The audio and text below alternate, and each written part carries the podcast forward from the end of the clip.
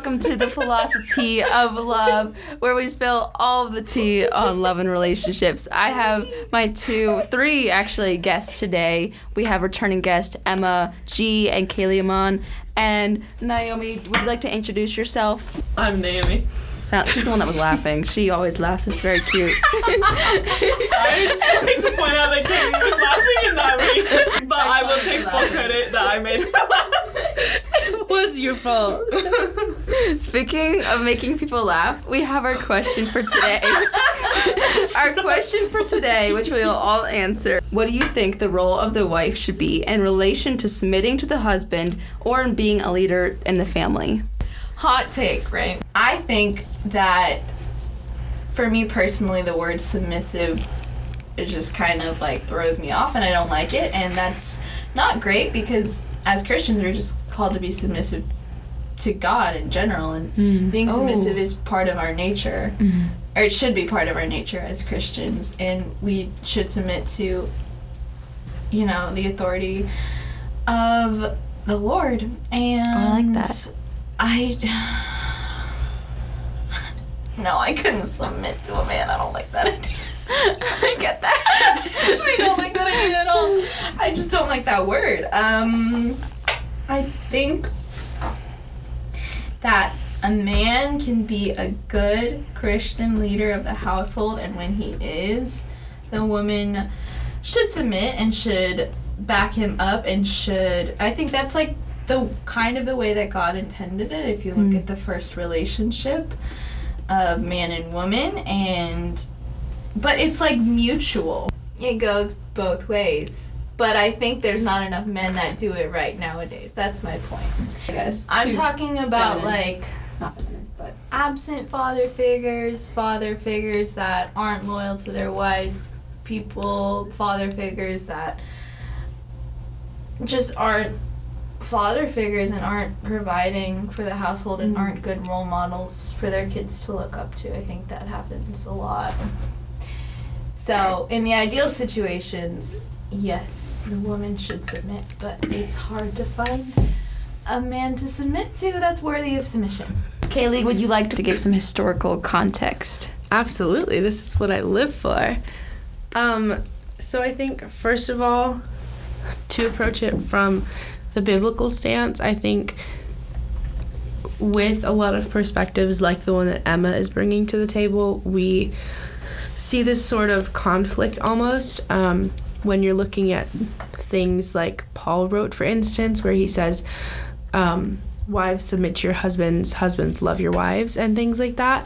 And then also his letter to the church in Ephesus, um, where he essentially says that women should be silent in church. Um, these sort of things are generally taken very out of context and not fully understood um, in the way that the original writer Paul was intending them. And also for the section in Ephesians 5 where he says, Wives, submit to your husbands, hus- husbands, love your wives, um, it's a mirror image of how the church is to be loved by Christ, right? Because we are the bride and he's the groom. Um, and it's it's supposed to be this picture not of the husband necessarily holding a place of domination over the wife or superiority over the wife, but it's it's more this relationship of like I'm submitting to you, quote unquote, by uplifting you, right? And it's more supposed to be this kind of partnership rather than one is taking complete control over the other.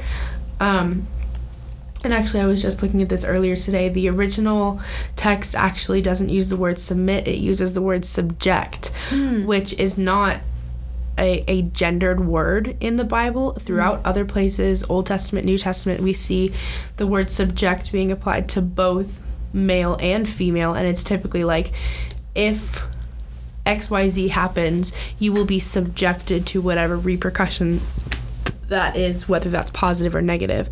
Um, so I think with that specific verse in Ephesians 5, if we're looking at it with that context, that the original text does not say submit but subject, um, that brings a whole new lens to it. But also something like uh, where Paul says that women should be silent in churches, it's like that verse is typically taken extremely out of context to justify the lack of women in leadership roles in churches and to explain why a lot of denominations and individuals think that women cannot and should not be pastors when in reality Jesus actually used many women throughout his ministry period here on earth. And um, even Paul himself would have women selected to deliver the letters that he was writing to these different church branches, which, like, you're not going to be selected by Paul specifically mm-hmm. to deliver a letter if you don't have a position of like power and influence over the people that are there,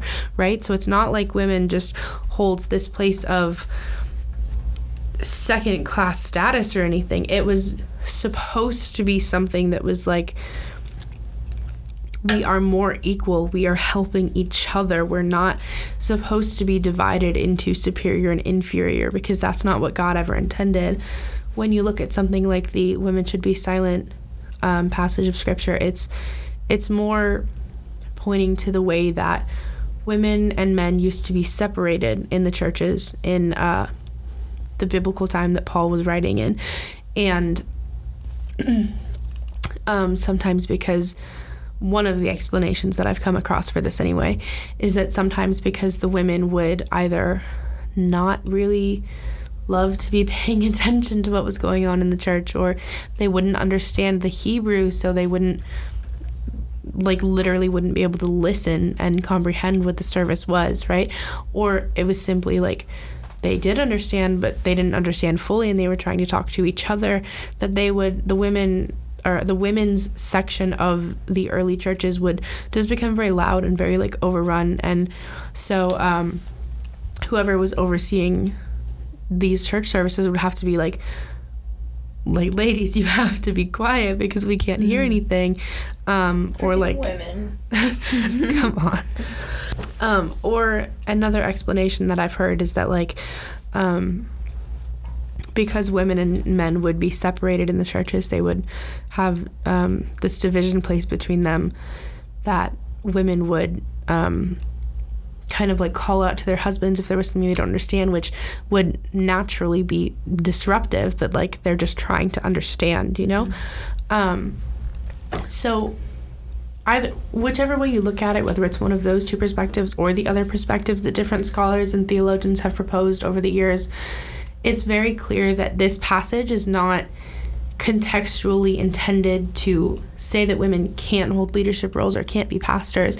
It's simply directed at the way that also that passage in particular paul is talking about the way that ministry and churches should be ordered right? And the way that they should actually run. He's not saying he it's not a passage that is supposed to disparage women. Um, it's just a passage that's supposed to describe the way that structure and order should be maintained. And something like that means that well we can't have people whether men or women or children or whatever the case may be we can't have them being extremely disruptive because that negates the purpose of the actual experience of the church service um, so things like that just specifically in the biblical narrative those were very centralized examples. But it's evident if you actually look at the context and what the original languages were actually saying that this kind of division um, and determination of these roles that were relegated to men and women were not ever intended by the Lord. It wasn't how He was supposed to have it operate. Instead, it's just the way that we, as flawed human beings, have affected things and changed things over time. I think you also touched on the relationship with the church that women have, and so I thought that was very beautiful. Naomi, do you have any thoughts? The first evangelist was the woman at the well. Um, Jesus came to her first, and she was the first person he gave permission to to spread the word about him. And she ran off and she said, "Let me tell you about a man who knew everything I'd ever done." So women can evangelize. Um, I also just think that it's very hard to understand the intricacies of the worldly representation of a husband and a wife to the heavenly reality of a bride and a God. Yeah. I just think that there's that's one that people focus on a lot, but the way that I see it, God represents his love and his connection to other people in almost every relationship.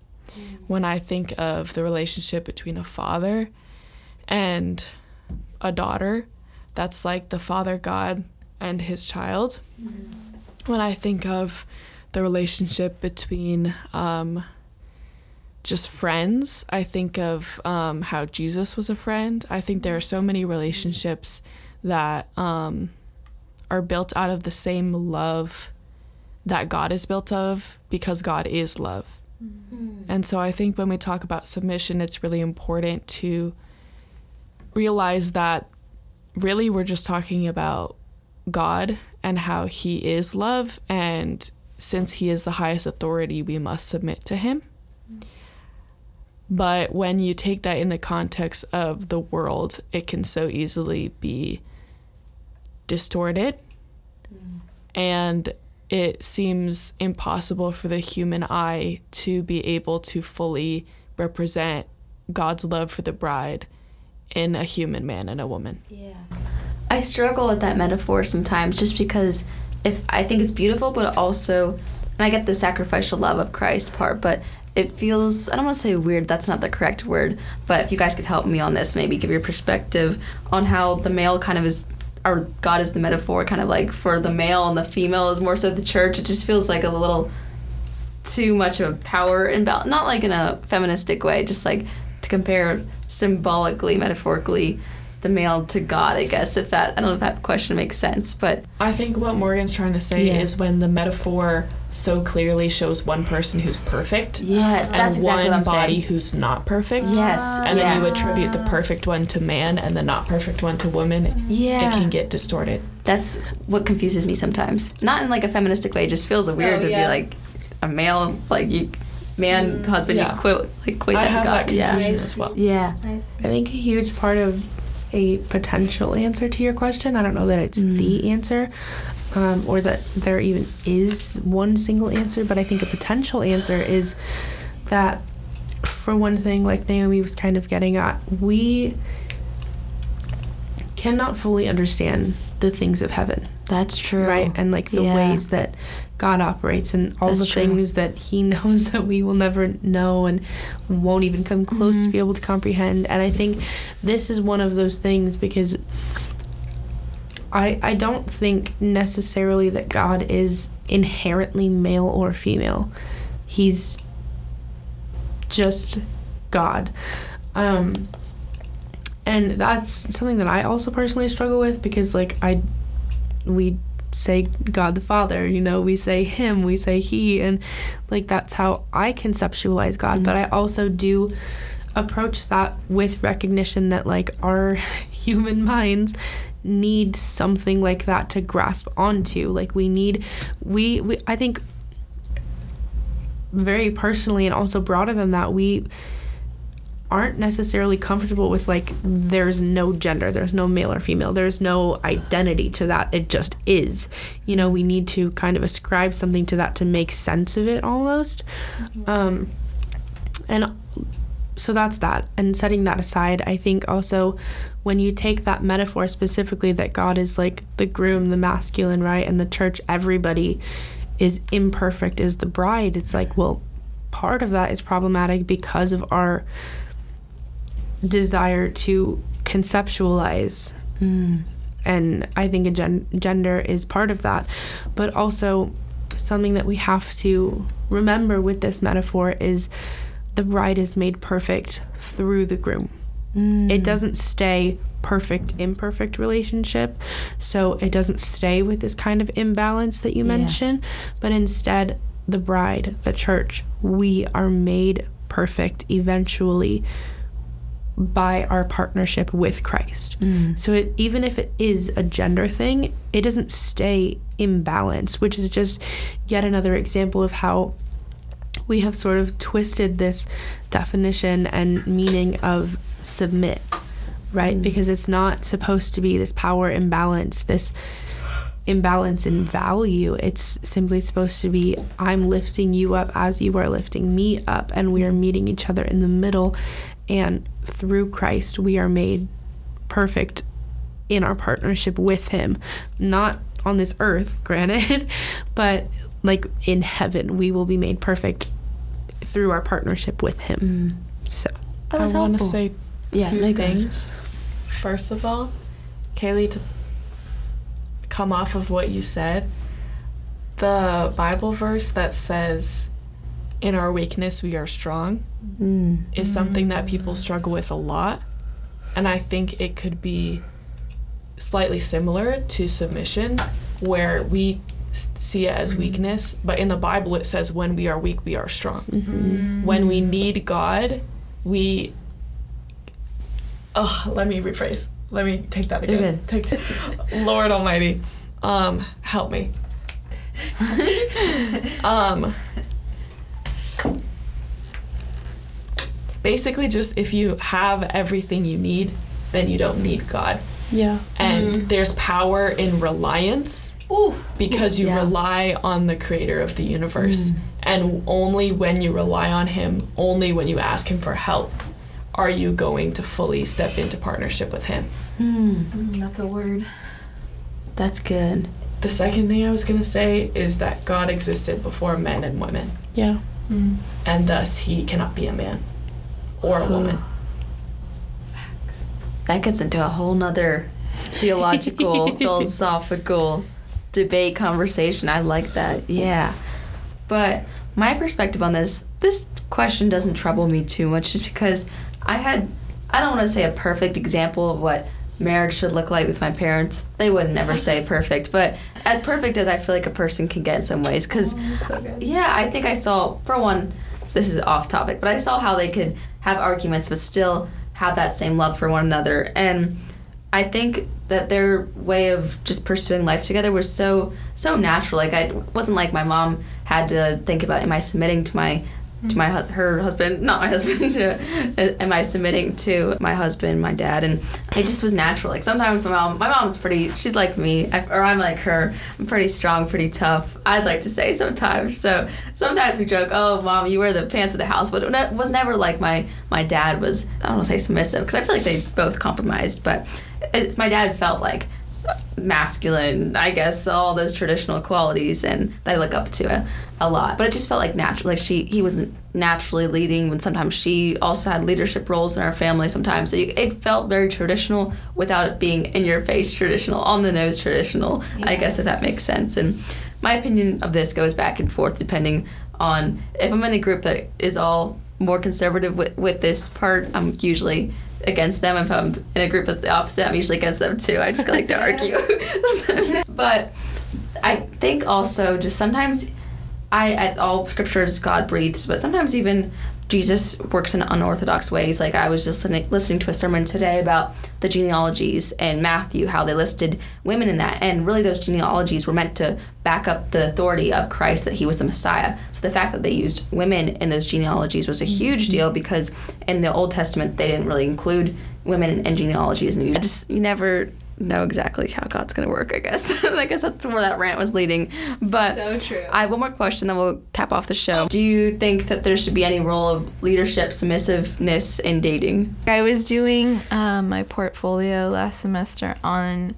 the balance of masculinity and femininity.